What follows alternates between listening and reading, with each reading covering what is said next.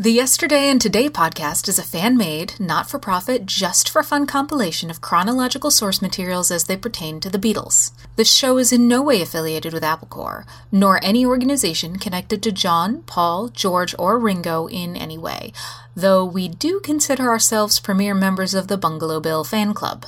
So kick back, turn off your mind, relax, and download the stream. We hope you will enjoy the show.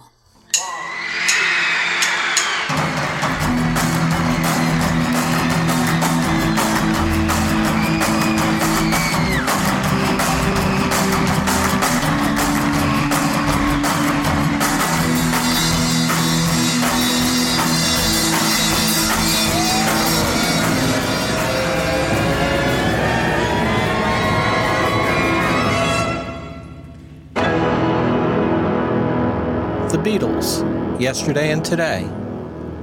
1969, Episode 32, February through March. The long and winding road that leads to your door will never disappear. I've seen that road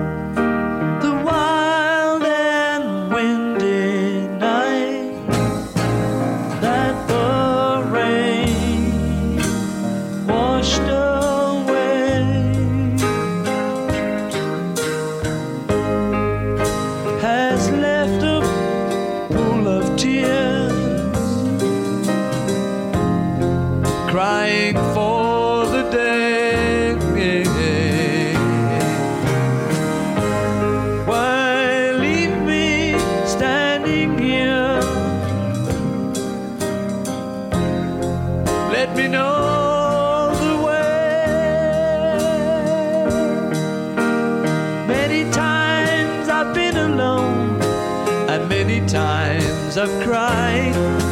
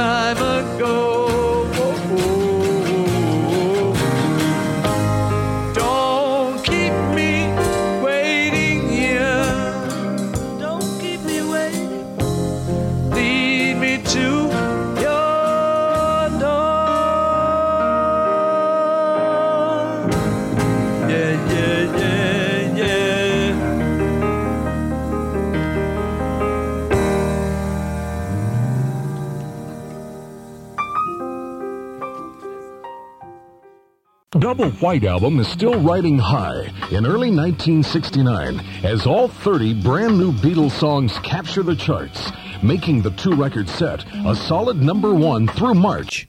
On February 2nd, the divorce of 35 year old Yoko Ono and her husband, Tony Cox, became final.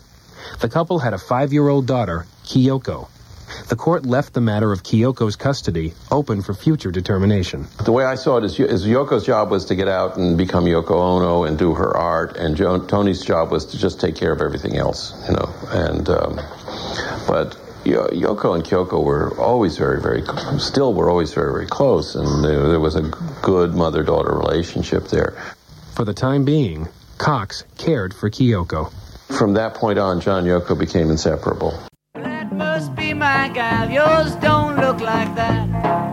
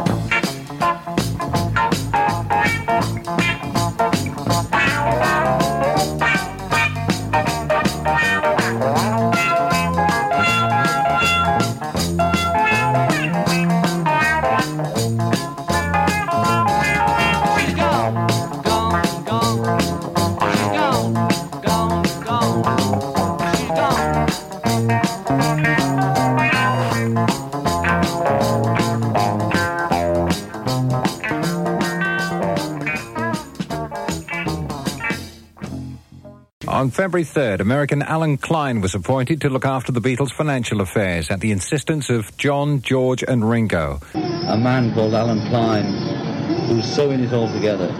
He's the only man that has the ability to replace Alan Brian. Klein, he's an American. Yeah, he has. He run. He also handles the Rolling Stones. He's the only man we've met out of all the people over the last two years as we've been floundering about trying to do it ourselves that could possibly replace Brian on a uh, a personal basis and a business basis. How much uh, you lost in the apple? Oh, I, I have no clue. Ask him; he'll tell you. You know, it doesn't mean I have no clue. I just knew it was, it was going. You know, slipping, slipping away. I don't mind about it going, but if we could have done something, we wasted it. You know, it could have been used better. But we are trying to do something and we couldn't do it. We have to have businessmen to do it. We're not businessmen. Here's Derek Taylor. It was too much for the people who were there to run you know, I'm not an administrator. I'm really a terrible administrator. Certain things I'm good at. You know, I'm good at you know, some instinctive things I can do, things that can be done off the top of my head, but don't need any real consistent application. And uh, they weren't skilled in administration, of course. Why should they be? So no one was really running the place. It was running itself, and even places places can't run themselves. They have to be run. And uh, somebody had to come in and do it. And it turned out that it was Allen Klein. I spoke to John Lennon from the beginning. The question of them being able to and free to do what they wanted so that they could realize their own individual potential uh, is something that I think they're doing within Apple by themselves. Uh, you know, the function of Apple was certainly not to restrict them. When you mention Apple, it's the, all, the whole of Apple. It's not only Apple Records, because Apple Records is going very well. John Lennon again. Yeah, Apple Records doing fine. You know, you know the hits and all that. But Apple as a as a production company was uh, we were spending too much money to produce the things we wanted to produce. You know, we could have done it much cheaper and more effectively. But we've learned, you know. But you keep you keep the name anyway. Sure. I mean, Apple's a, the concept of Apple is what we created really, and the concept of Apple is beautiful. You know, we want to do something nice with it, but it was actually the function of it, doing it, didn't turn out too well. It wasn't disastrous, but the statement I made was if we went on for another six months, it would be near the line, you know, and we'd have to do some spectacular work to pull it out. Paul McCartney neither liked nor trusted him and tried to bring in John Eastman, but John Lennon didn't like this smooth, successful New York lawyer and persuaded Ringo and George to sign Klein on. He offered to put their financial fracas in order and bring in new revenue. He was to get 20% of all money collected by Apple. Here's Paul McCartney. I was trying to just fight for us. The group, I was saying, don't give him 20%, give him 15. You know, we're a massive group. Come on. And they were saying, oh, cool, you've got to give him 20. What do you mean? There's a deal, you know. I was trying to find. The Eastmans of Eastman and Eastman were appointed general counsel for Apple on the following day in an attempt at compromise with Paul. But this dual arrangement never worked out. Klein entered into the negotiations between Apple and Nemperor Holdings despite the fact that Clive Epstein, who headed the company, had already said that the Beatles would have the first chance to buy the company. Klein's abrasiveness prompted Epstein to renew talks with Triumph Investment Trust. Later in the month, Nemperor Holdings was sold to Triumph Investment Trust. As controlling owners of NEMS, it would now collect Brian Epstein's old 25% of the Beatles' performance royalties. The Beatles then instructed EMI to pay all royalties directly to Apple Corps, not to NEMS, and informed Triumph that NEMS no longer represented the Beatles. Triumph objected, claiming that there still existed a nine year contract with EMI signed back in January 27, 1967, by which all record royalties were to go through NEMS, no matter who owned it. Triumph sued the Beatles and EMI and froze 1.3 million pounds in royalties, scheduled to be paid to the Beatles pending the outcome of the case. Rumors of an impending breakup start, and John comments on the stories. Because uh, there was a lot of tension around the Allen Klein coming in days and all that, you know, and uh, and the ATV thing going on, you know, we, we were the Beatles under a lot of pressure, and we had to be together all the time, fighting and arguing and listening to all these different business things that business thing was like a heavy tour, you know. All right. Are you ready, Ringo? Ready, One, two, three.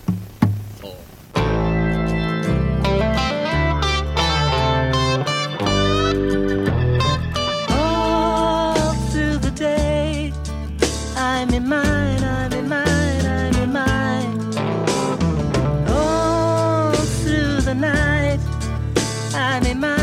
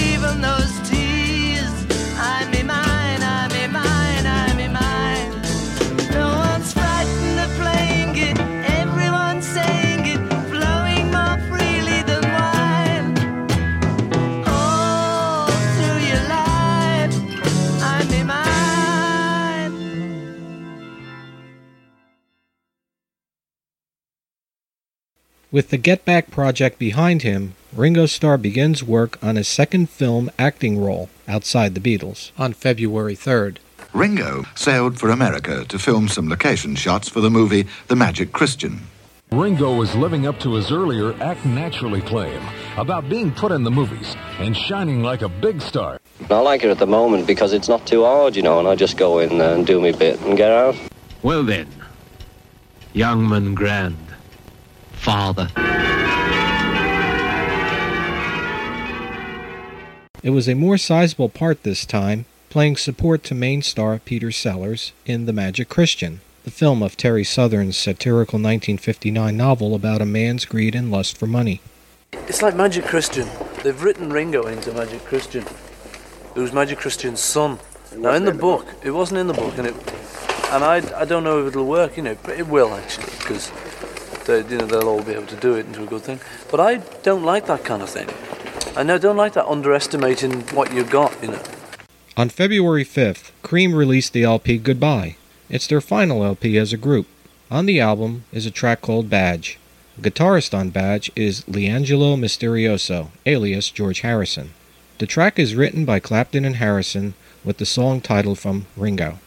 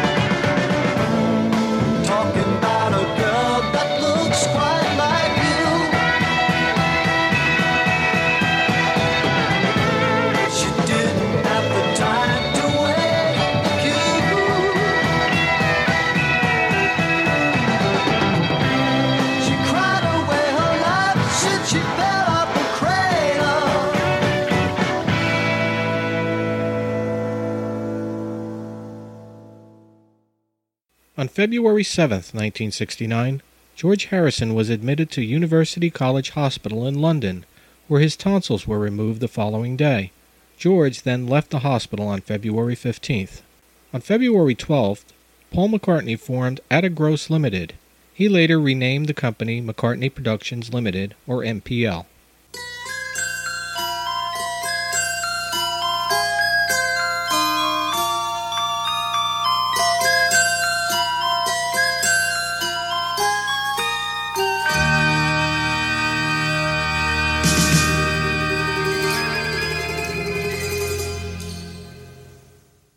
February 21st, the LP postcard was released in the UK, with Paul as producer.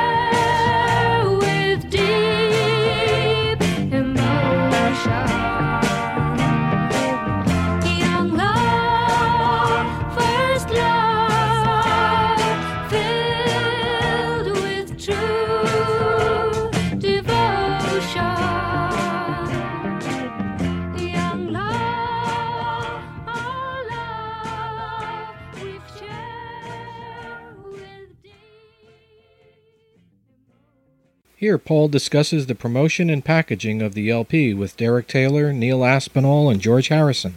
Especially if we oh, said, you know, this is a campaign. Oh, yeah, well, they'll, they'll, they'll want to do that, something nice like that for you and show you they've done it, you see. So if we keep the postcards blank, Yes. this end, we'll be using them this end. And Neil And, thinks they want they want to print their own in America. Yeah, Which again, they I thought, okay, if, if Well, if they they're want to, then all right. But it'd be nice to have the Valentine product. You know, I, I don't like that thing where it goes cheap when it goes to America, and they do the sort of reprint. I know what you mean. You know, and it's sort of not quite as it's thinner paper, and it's all a bit. It's not a real postcard. It's usually fatter paper. Well, no, no, no, see, Capitol, when they did Capitol. the first It's just four thing- Capitol. I just wouldn't sort of like to get into it. You know, it's like I with, know, with, with Mary said, we're just trying to do postcards. You know, and then use that as to advertise it. You know, because the album's going to be called Postcard. You know, Mary Hopkins. by Mary Hopkins. Postcard. Yes. Well, because it's like that. You know, all the songs. It's sort of it suggests. Anyway, so. And then the thing was, because the album cover, you know, is just to get a postcard. Badge. Badge. That's not bad at all. Badge, and then you get all badges. Well, mate, that's a follow-up album. the only other alternative was Mary Elizabeth Blodwin Hopkins, but she didn't do that. No. Doesn't, didn't she? She just won't sit down with a long skirt for a photo session with a skirt, put a sweater on in case she gets the s- skirt wet, you know. And they hung up there. And it's like, come on, kid, this is your album cover. Think big. Call it next, next of Hopkins.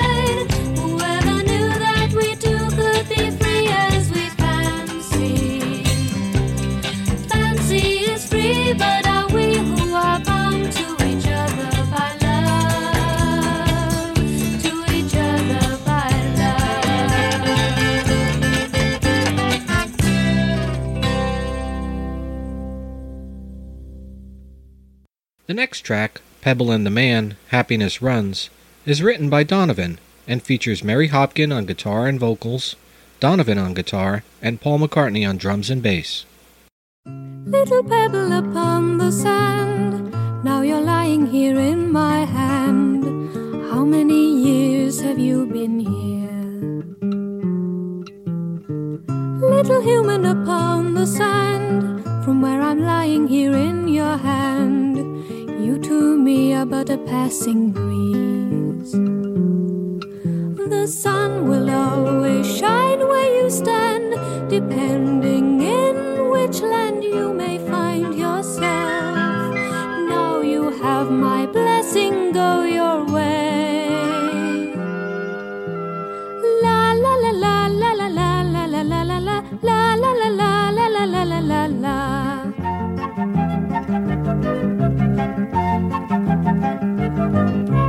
Happiness runs in a circular motion. Thought is like a little boat upon the sea. All our souls are deeper than you can see. You can have everything if you let yourself be. Everybody is a part of anything anyway. You can have everything if you let yourself be.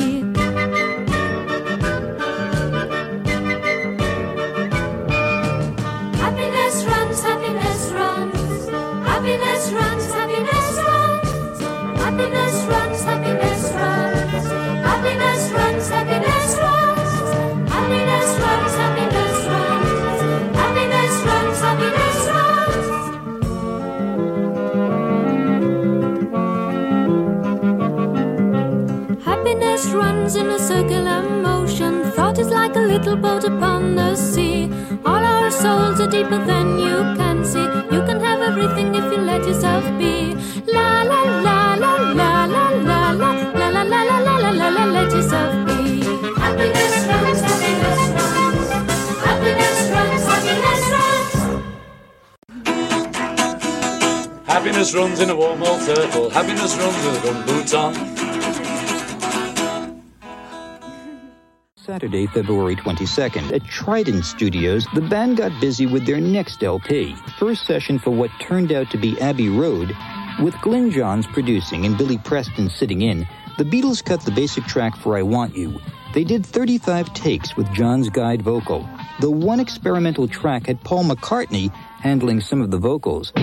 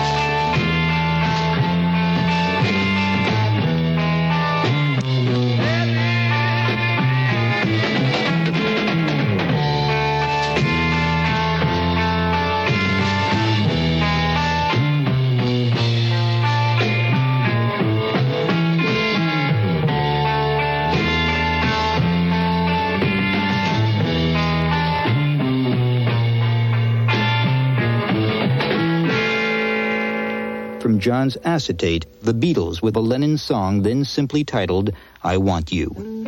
The next day, February 23rd, Glyn Johns spent his Sunday editing together a composite master take from three of the 35 takes. Lennon had chosen take 9 for the song's first part, take 20 for the middle 8, and take 32 for the rest. The new composite master then became the new basic track, Take One. I Want You was also one of the very last tracks Lennon finished off for the LP, some six months later in August. And, as Mark Lewisohn details in his Abbey Road studio diary, entitled The Beatles Recording Sessions, I Want You ranks among the most complex Beatles tracks because of its numerous overdubs, edits, and effects. On Tuesday, February 25th at EMI Studios London, perhaps as a 26th birthday present to himself, George Harrison went into EMI alone. With only Ken Scott at the control room, he recorded elaborate vocal, guitar, and piano demos of three of his latest compositions Old Brown Shoe, Something, and All Things Must Pass.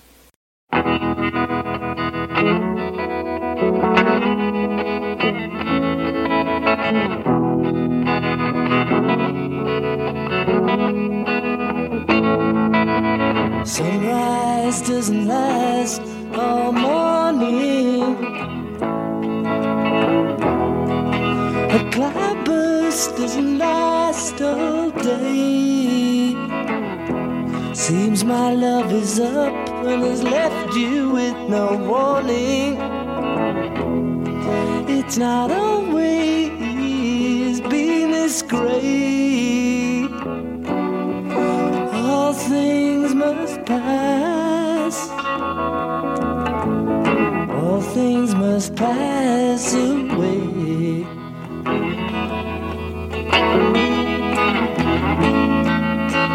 Sunset doesn't last all evening. A mind can blow those clouds away. After all this, my love is up, must be leaving. It's not always been this great. All things must pass. All things must pass away.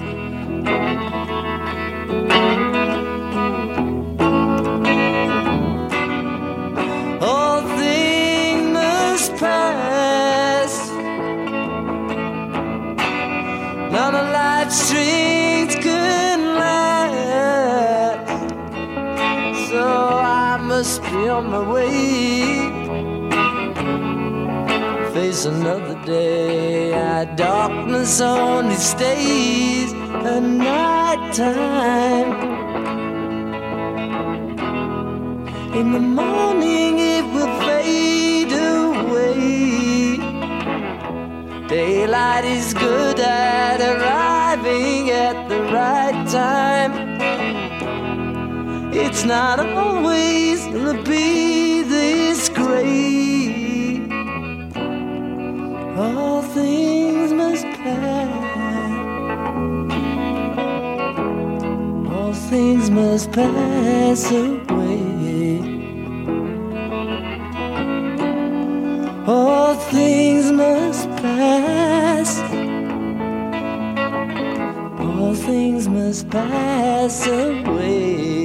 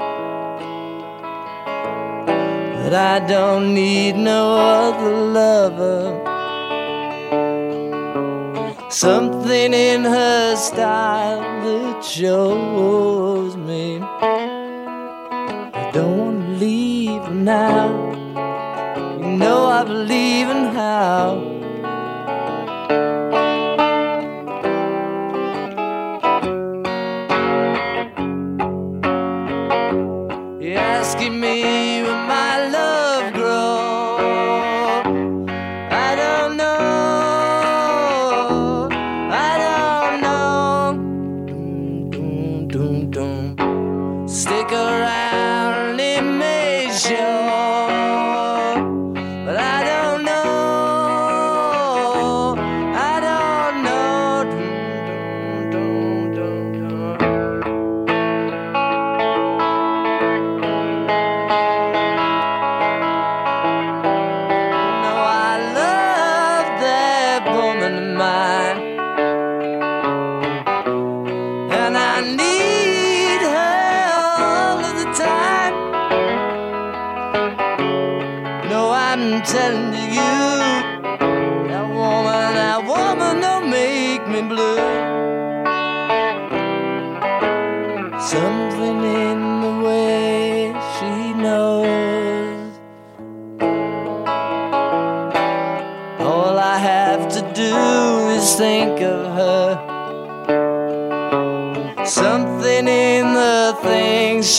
就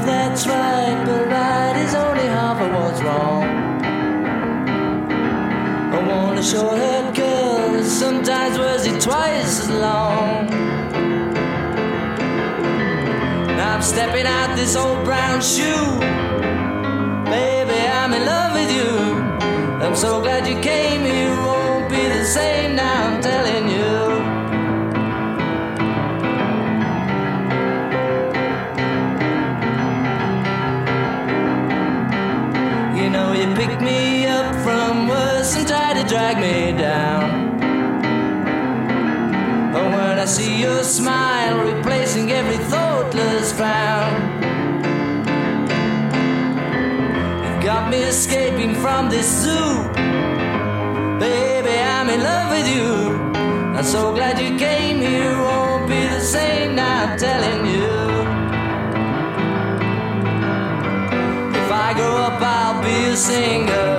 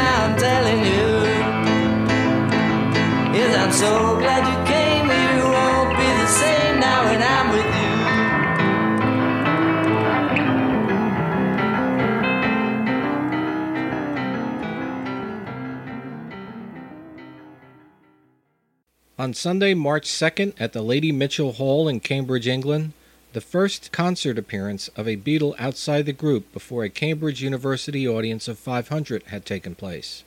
This John Lennon stage appearance was far removed from any recognizable pop rock performance.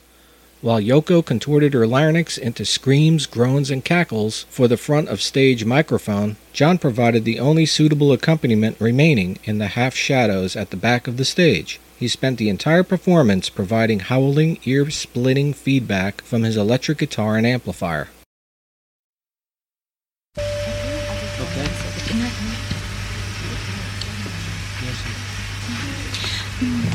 Uh, this is a piece called uh, Cambridge 1969.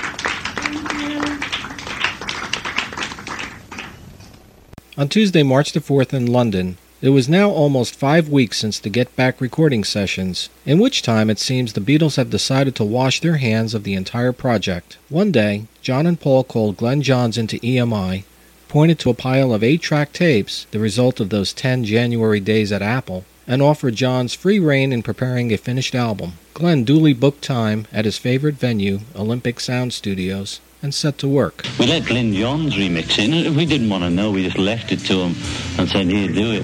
It's the first time since the first album, that we didn't have anything to do with it. We just said, do it, you know. Glyn Johns did it. None of us could be bothered going in Nepal. Nobody called anybody about it, and the, the, the tapes were left there. On March 12th in London, Paul McCartney, the last bachelor Beatle, married Linda Eastman, the daughter of Lee Eastman, who, with his son John, were Eastman and Eastman. As Miss Eastman shattered the hopes of every last McCartney fan. London, weepy time down south. The last bachelor Beatle was no longer a bachelor.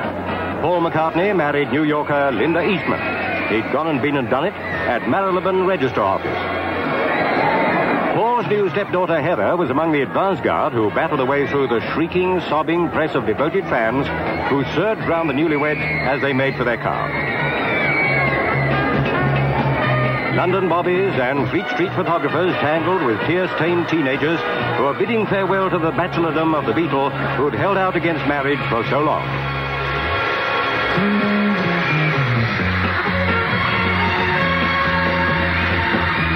At last, the new threesome found sanctuary in their car, but it was oh so clear that Paul's plan for a quiet wedding had gone drastically wrong somewhere along the line. Exit the McCartneys, a very popular group.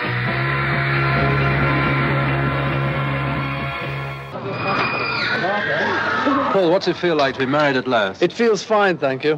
What are you going to do now? Is it going to change your life much, do you think? I don't know really. I've never been married before. The wedding was about an hour late starting. Everyone got a bit worried. What happened? We were waiting for my brother, who was going to be best man, Mike, and uh, he was on British Railways, so he's a bit delayed because of the weather and stuff. Not a very nice day for you. Going away for a honeymoon? Maybe we haven't talked about it yet. You know, it's just, uh, it's, you know, we haven't really made any plans for a honeymoon. I think we will No, in uh, a few days. Mrs. McCartney, congratulations. what does it feel like to have just married the, probably the, one of the most eligible bachelors in the world, with the envy of all the uh, ladies? Well, it feels great to be married. Roy Corlett of BBC Radio Merseyside asked Paul the inevitable question how does it feel being married? It's terrible, you know. That's okay, you know. It's the same as uh, every, uh, the same as being married for everyone, you know. It's married. Yeah, you're liking it anyway? Yes, it's fine. Yeah. Yeah, but uh, it's meant to you, of course, that you've got an instant family as well. You've got a daughter. Yes, age six, young Heather.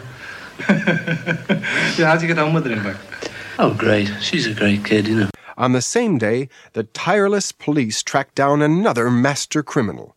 They raid George Harrison's home in Esher. George and Patty were busted by the drug squad. And charged George and Patty with possession of the dreaded marijuana. And they chose Paul's wedding day to bust me on. Really? Oh, because George was in my office. And Patty rang saying that um, Sergeant Pilcher, as that was his name, right, um, was swarming all over the house at um, in Esher. And George said to me, what, what should I do? You know, what should I tell Patty? We had this conversation. And I said, well, have you got this stuff there? Just tell them where it is, George, because they'll find it anyway. You know, save yourself a lot of hassles, you know. And uh, he said, well, he had a bit of grass, maybe a bit of hash in a, in a box on the, the mantelpiece, right? So he, he rang Patty and uh, told her to, to tell him where it was, you know. By which time they'd found a, a chunk this big in a boot in his wardrobe. You know, Sergeant Pilcher was gaining great notoriety of just busting pop stars, you know, besides George and Mick and Keith and John, and always was the same cop. Nobody realized, you know, nobody put two and two together. What happened was there was the the kind of social or pecking order that was in the pop world.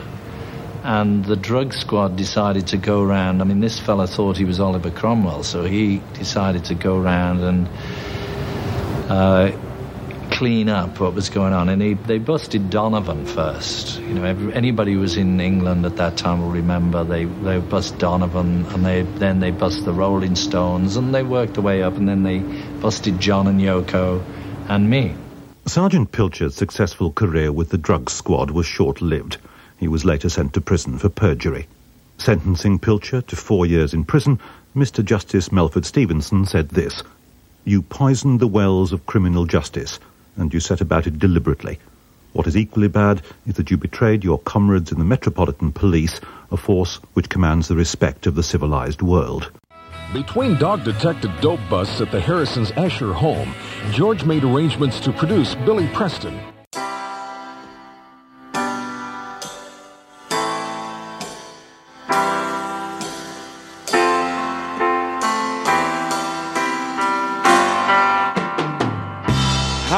Be so greedy when there's so much left?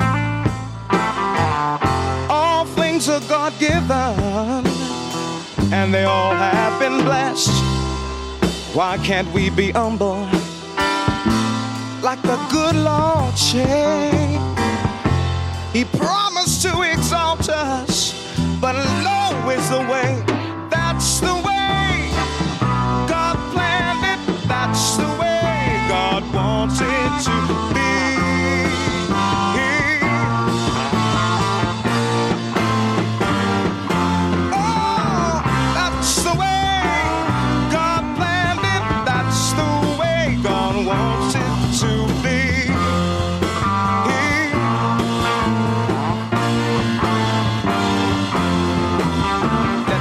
your heart be troubled. Let mourn and sobbing cease. Learn to love your brothers and live in perfect peace. Why can't we be humble? Like my Lord said, He promised to exalt us, but low is the way. That's the way God planned it. That's the way God wants it to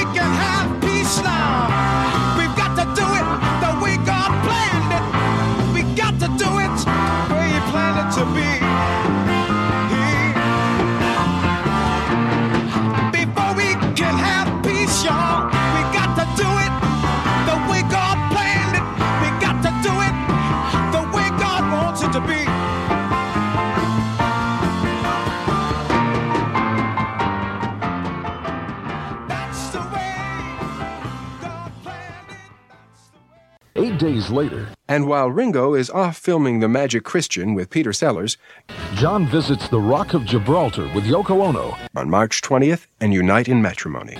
and adding to their numerous appearances in love ins, sleep ins, peace ins, and bag ins. After honeymooning in Paris, John and Yoko legalized their spiritual marriage when they tied the knot in Gibraltar. We wanted to get married on the Cross Channel ferry. Mm-hmm. That was the romantic part when we went to Southampton and then we couldn't get on because she wasn't English and she couldn't get that day visa to go across and they said anyway you can't get married the captain's not allowed to do it anymore so we were in Paris and we were calling Peter Brown and said we want to get married. Where can we go? And he called back and said, Gibraltar's the only place. So, okay, let's go. And we went there. It was beautiful. But we got very emotional at the ceremony. That's why we wanted to do it privately and not completely publicly. Because uh, we preferred to, to see how we were about it. And it was very emotional and romantic and sweet. Alistair Taylor.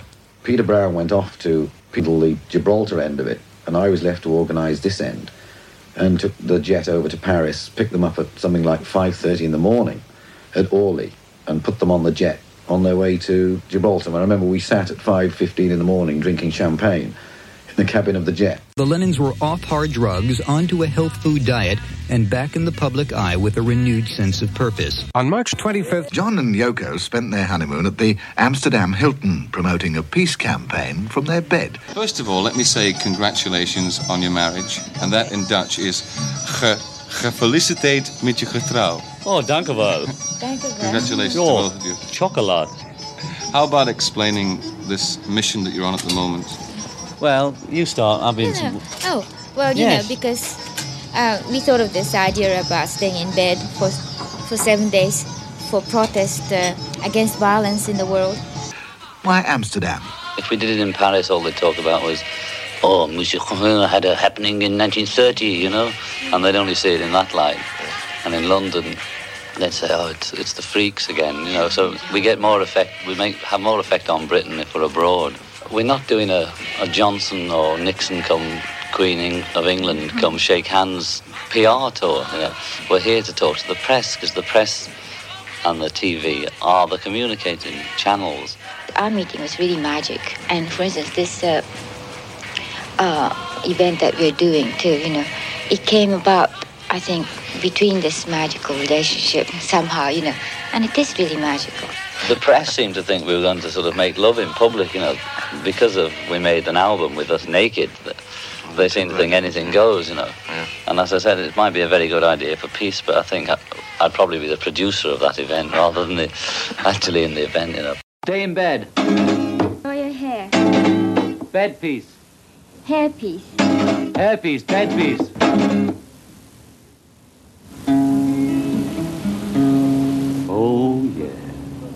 Is bed piece, but they normally spell P-I-E-C, but it's a pun.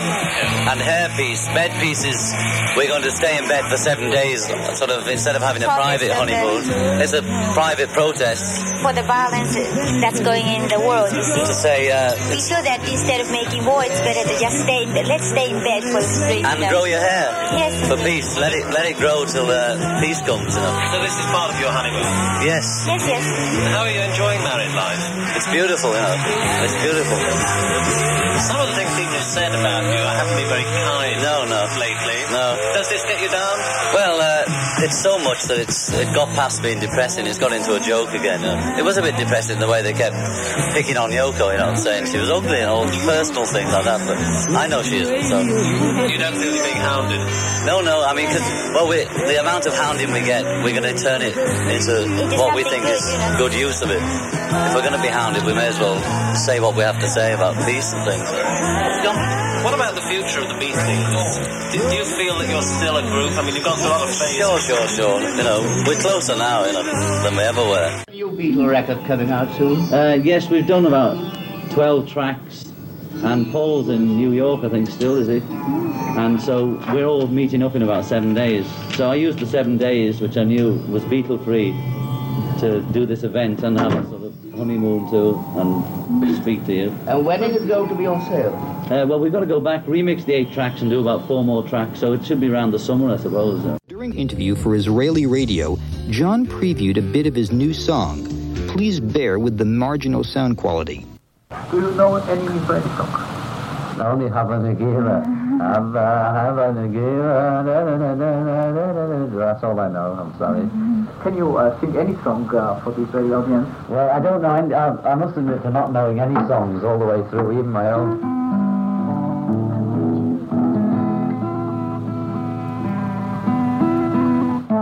I want you, I want you so bad, babe.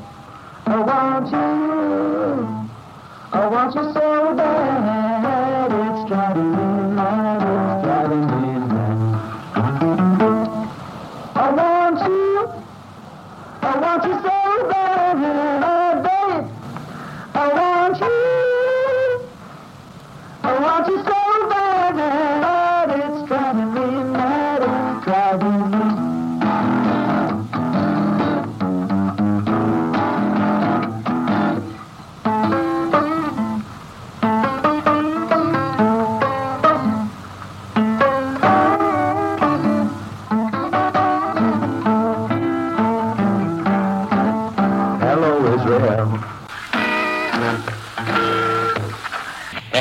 Beatles album, actually. Did you give the same kind of press conference in Paris? scheduled it. No, no, we reserved because we want. We'd had the idea to do this event before we got married. Even we had the idea it was on, you know, to do an event where we stayed in bed for seven days and grew our hair, or go to the Albert Hall and grow. Everybody comes Yeah, and we grow our just hair grow our again, hair, yeah. you know, on We still stage. might do that, we We still might do. So then when we got, we had four days in Paris free before anybody knew we were there. and We were walking around the streets. Then we got married in Gibraltar, came back to Paris, and then it was a bit chaos. So we didn't do the, we didn't sort of announce or see anybody. We just sort of on the phone or if anybody met, caught us.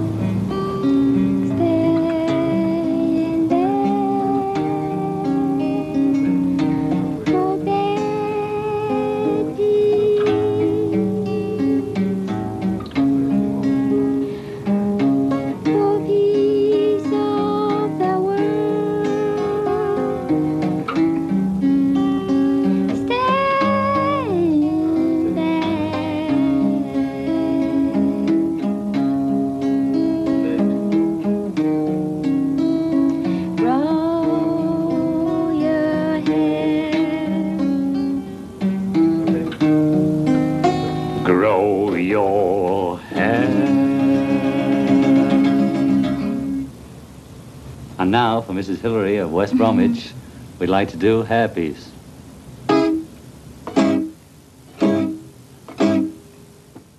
Thank you. This is an alternative to violence. Is to stay in bed and grow your hair. If you were Mrs. Higgins living in Rotterdam and you announced to your local paper, I'm staying in bed for peace and growing my hair for peace, they'd be interested. Instead of using violence, we can do it through smile and laughter. We think that peace is only got by peaceful methods, and that to fight the establishment with their own weapons is no good because they always win and they've been winning for thousands of years. They know how to play the game violence, and it's easier for them when they can recognize you and shoot you. But they won't, they don't know how to handle humor and peaceful humor. And that's our message, really. First of all, we made people laugh, and that's good. You know, I mean, John and Yoko are like the wind. You can't see it, but when it passes, the trees bend. You know, and that's what we do. And they had a lot of results, apart from us getting a nice film out of it, and probably an album. A lot of people wrote us and sent word, and people from the States, all around the world. And just instances like some guy wrote and said, Now, because of your event in Amsterdam, I'm not joining the RAF, and I'm growing my hair.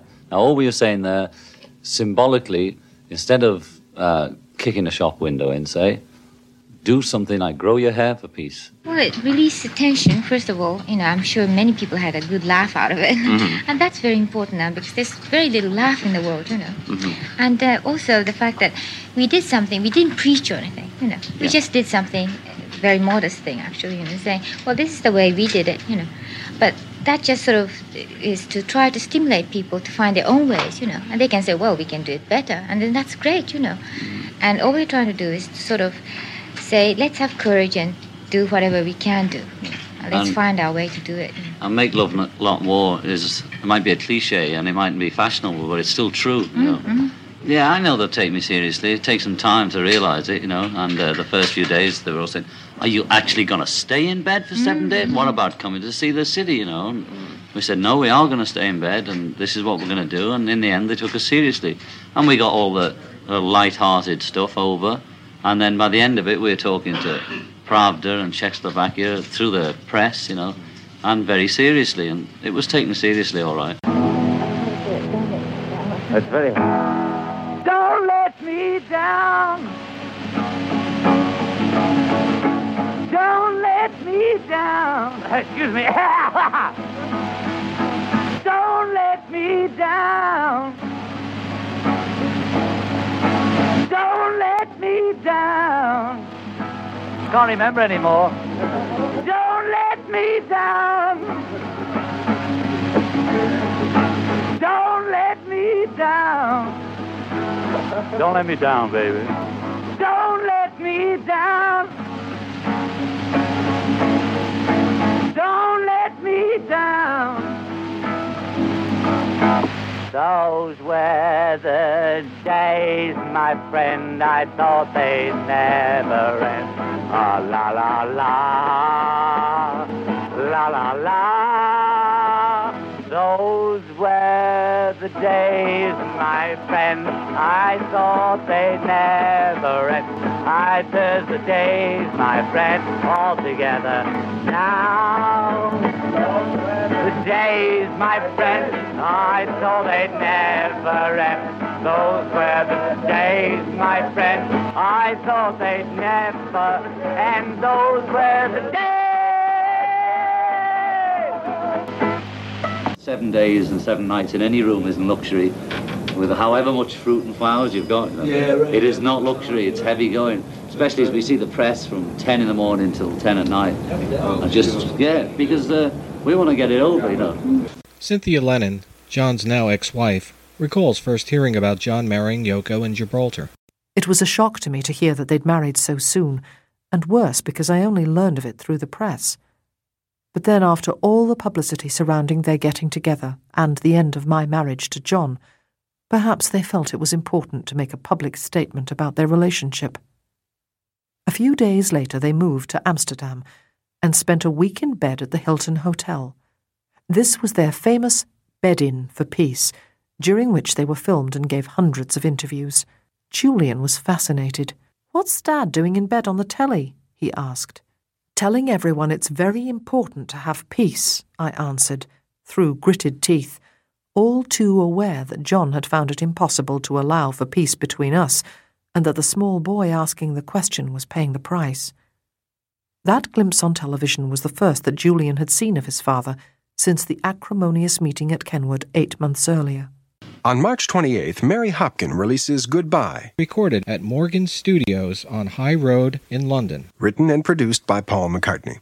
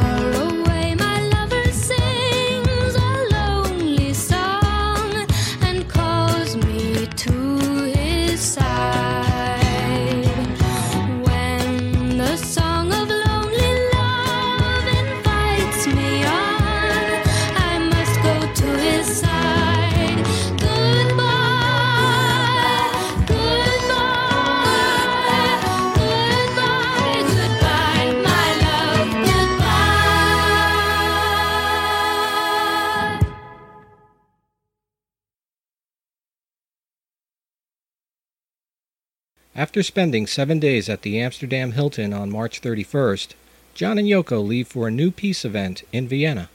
How about that?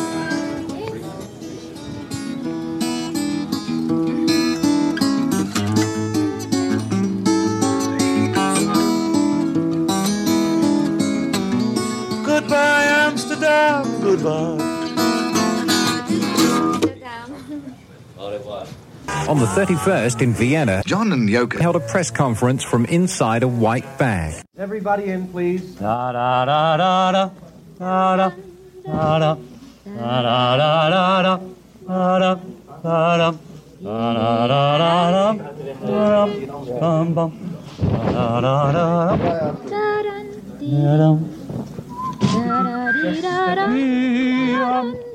da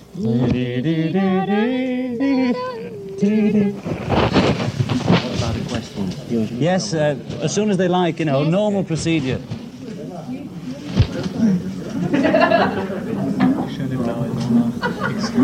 Any questions, please? Yeah, Hans will do it. Irgendwelche Fragen? Was machen Sie da Viele Fragen.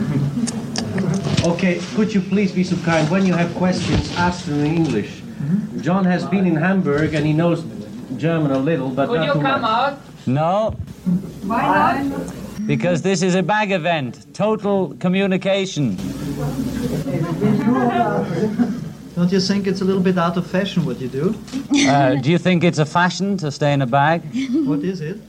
It's total communication. What is total communication an invention of John Lennon and Yoko Ono, or is it? No, no, it exists, and we're showing you uh, uh, one one example of total communication, whereby. immersion. Well, that's your version. Are there holes in the bag? Uh, there's a hole to get in and out. Have you got a bag with you? it depends what language we're speaking. What? What is in this case? Cockney, I said in this case. Oh, Cockney, I see. I don't think so. Don't you feel very hot in? It's not too hot yet, thank you. If you could change. You don't like any drink? No, thank you. Uh, this is another peace protest, by the way. Uh, what was the special reason for you to come to Vienna? Uh, one of the reasons was because we have a, a film we made on TV tonight at 10.30 or something. And we thought we'd combine that by plugging the film a bit and also plugging peace a bit from this bag. Which bag? Yes, it's a peace bag, bag peace. This is the first announcement to the world of the bagism. Yes. And, uh, we decided to make the announcement of bagism in Vienna. By God, why? because uh, when we were in Amsterdam doing bed peace, halfway through the week we realised uh, uh, we sort of realised a tag to put on what we are doing, which makes it easier for us and you to recognise what we're doing by calling it bagism. That means that if we have something to say, or anybody has something to say, they can communicate from one room to another and not confuse you with what colour your skin is, or how many, uh, how long your hair's grown, or how many pimples you've got. How long is your hair? Aha, you have to guess. it, it's not important. It's only what I say that uh, we're here for. Uh, how could you prove that you are John Lennon? I don't have to. I'm here just to talk about peace. It doesn't matter who I am. Would you come out if we gave you a sock? Are you the ghost of John Lennon? What? Are you the ghost of John Lennon? Could be. Say, would you come out if we gave you a sock or torta? Uh, we're not coming out for the conference, no, but we'll be out for chocolate cake later. How about the statement Ringo Starr made that you'll never go to appear in public again? Well, all the Beatles made that statement two years ago, but uh, I can say I'd, I prefer the Beatles to come out of their box and come out of their bag, as it were, and do another tour. But I'll have to talk to Ringo about that and see how he feels, you know. But the, the opinion is not unique about this problem until now. Well, how do you mean? I mean, uh, you've got the same opinion, the four of you. Well, uh, two years ago we had, and then a few months back, I think it was probably when Ringo was making the film, that George Paul and I were discussing whether to come out on the road again. And we sort of were inclined to come out if we could get some groovy show together, maybe take Apple on the road or something. And I think perhaps it was a lack of communication between us and Ringo there. Is it true that? Is it Is true? Is it only Ringo who has the lack of communication? No, he was making a film, you know, he was in Twickenham and we were just remixing the tracks we'd done. And we were just chatting, you know, like off the cuff. And so when they went to talk to Ringo, he hadn't even been aware of the chat we'd have. We had, you know. Is it true that you said once you would appear free in a concert in Vienna if it would be in the opera house? No, I never sort of said I'd appear free anywhere yet. Is money so important? No, I didn't say that. So what did you say?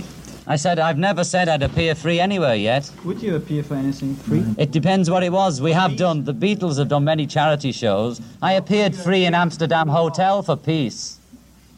For seven days. There only was the peace in the room, not outside. Uh, the peace was uh, in our minds, really. I mean, we did seven days press conference for peace, in which we donated one week of our two-week holiday for world peace. Now, a lot of cynics have said, "Oh, it's easy to sit in bed for seven days," but I'd like some of them to try it, even if they do it for other reasons than world peace, and talk for seven days about peace. All we're saying is give peace a chance. Could you give me an example for anything you changed with this action? Uh, I couldn't give you a concrete example except for a few good cartoons that came out of it and a good uh, few reactions from readers' letters in England, I especially know about. Some old woman that said she's had the best laugh of her life. Well, if the least we can do is give somebody a laugh, we're willing to be the world's clowns because we think it's a bit serious at the moment and a bit intellectual. In Vienna, which is a pretty square place, there's all these beautiful photographs of microphones being held to a bag, you know, Mm. to wait for the bag to speak. It's rather nice, you know. But um, we're time. serious about the, the peace bit, you know. And when we, as we said here in Amsterdam, the laughs, if we make people laugh, that's enough, you know. But I'll tell you, one of the great moments of my life was Yoko and I in a bag in Austria, being, being on the front page of every newspaper in a bag, and they never saw us at all. And there, there was on TV, and in every newspaper, and a lot of it in England too, was just a white bag being interviewed, and nobody knowing if it was really us inside it or not. You know, and uh, you had to take things with a pinch of salt. You know? and many of the openings in London where the white bag appeared in a big white Rolls Royce, actually John and Yoko are at home watching themselves being filmed, being shown on the nightly news. So put that in your bag and think about it. We had a, you know, and and usually there was a serious intent behind it, because our feeling was that a there's nothing but, you know, man eats baby on on the news, you know, or the Daily Express saying more bombs, please. You know? And our thing was, hey, get some laughs on it. You know, the press loved it. You know, they love eccentric whatever because it gives them something to write about. And we, it took us, you know, a long train of thought to think how to get the maximum publicity for what we sincerely believed in was peace. And we were part of the peace movement, believe it or not. And the best thing we could come up with was bags, which Yoko had already been into long before I met her and bedding, you know, which is how we could, ma- you know, talk to a lot of people all at once, you know, and stage a theatrical event. Towards the end of the series, John got a bit strange.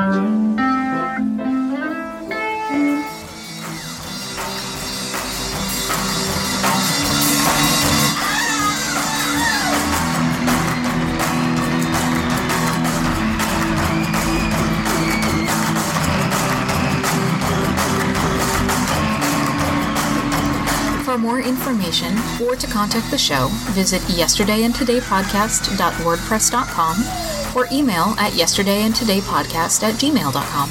Also visit at yesterdaypod on Twitter and search Yesterday and Today Podcast on Facebook. See you next time.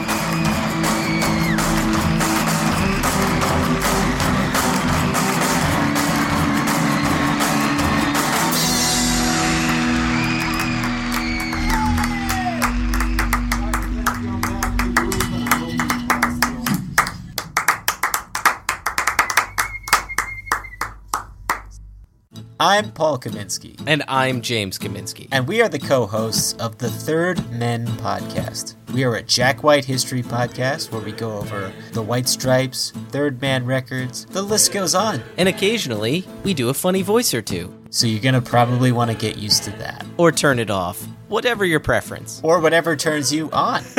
hey now, you're an all star, because occasionally we'll do an all star. We did do an entire Smash Mouth episode once, that is true. we are every other week on Wednesdays, and we are available on iTunes and really wherever you get your podcasts. Yeah, so why don't you come on and find yourself a little home here with us? We promise we'll be weird roommates. If I want to do the dishes without my pants on, that's my deal. That was weird. See? We weren't even lying.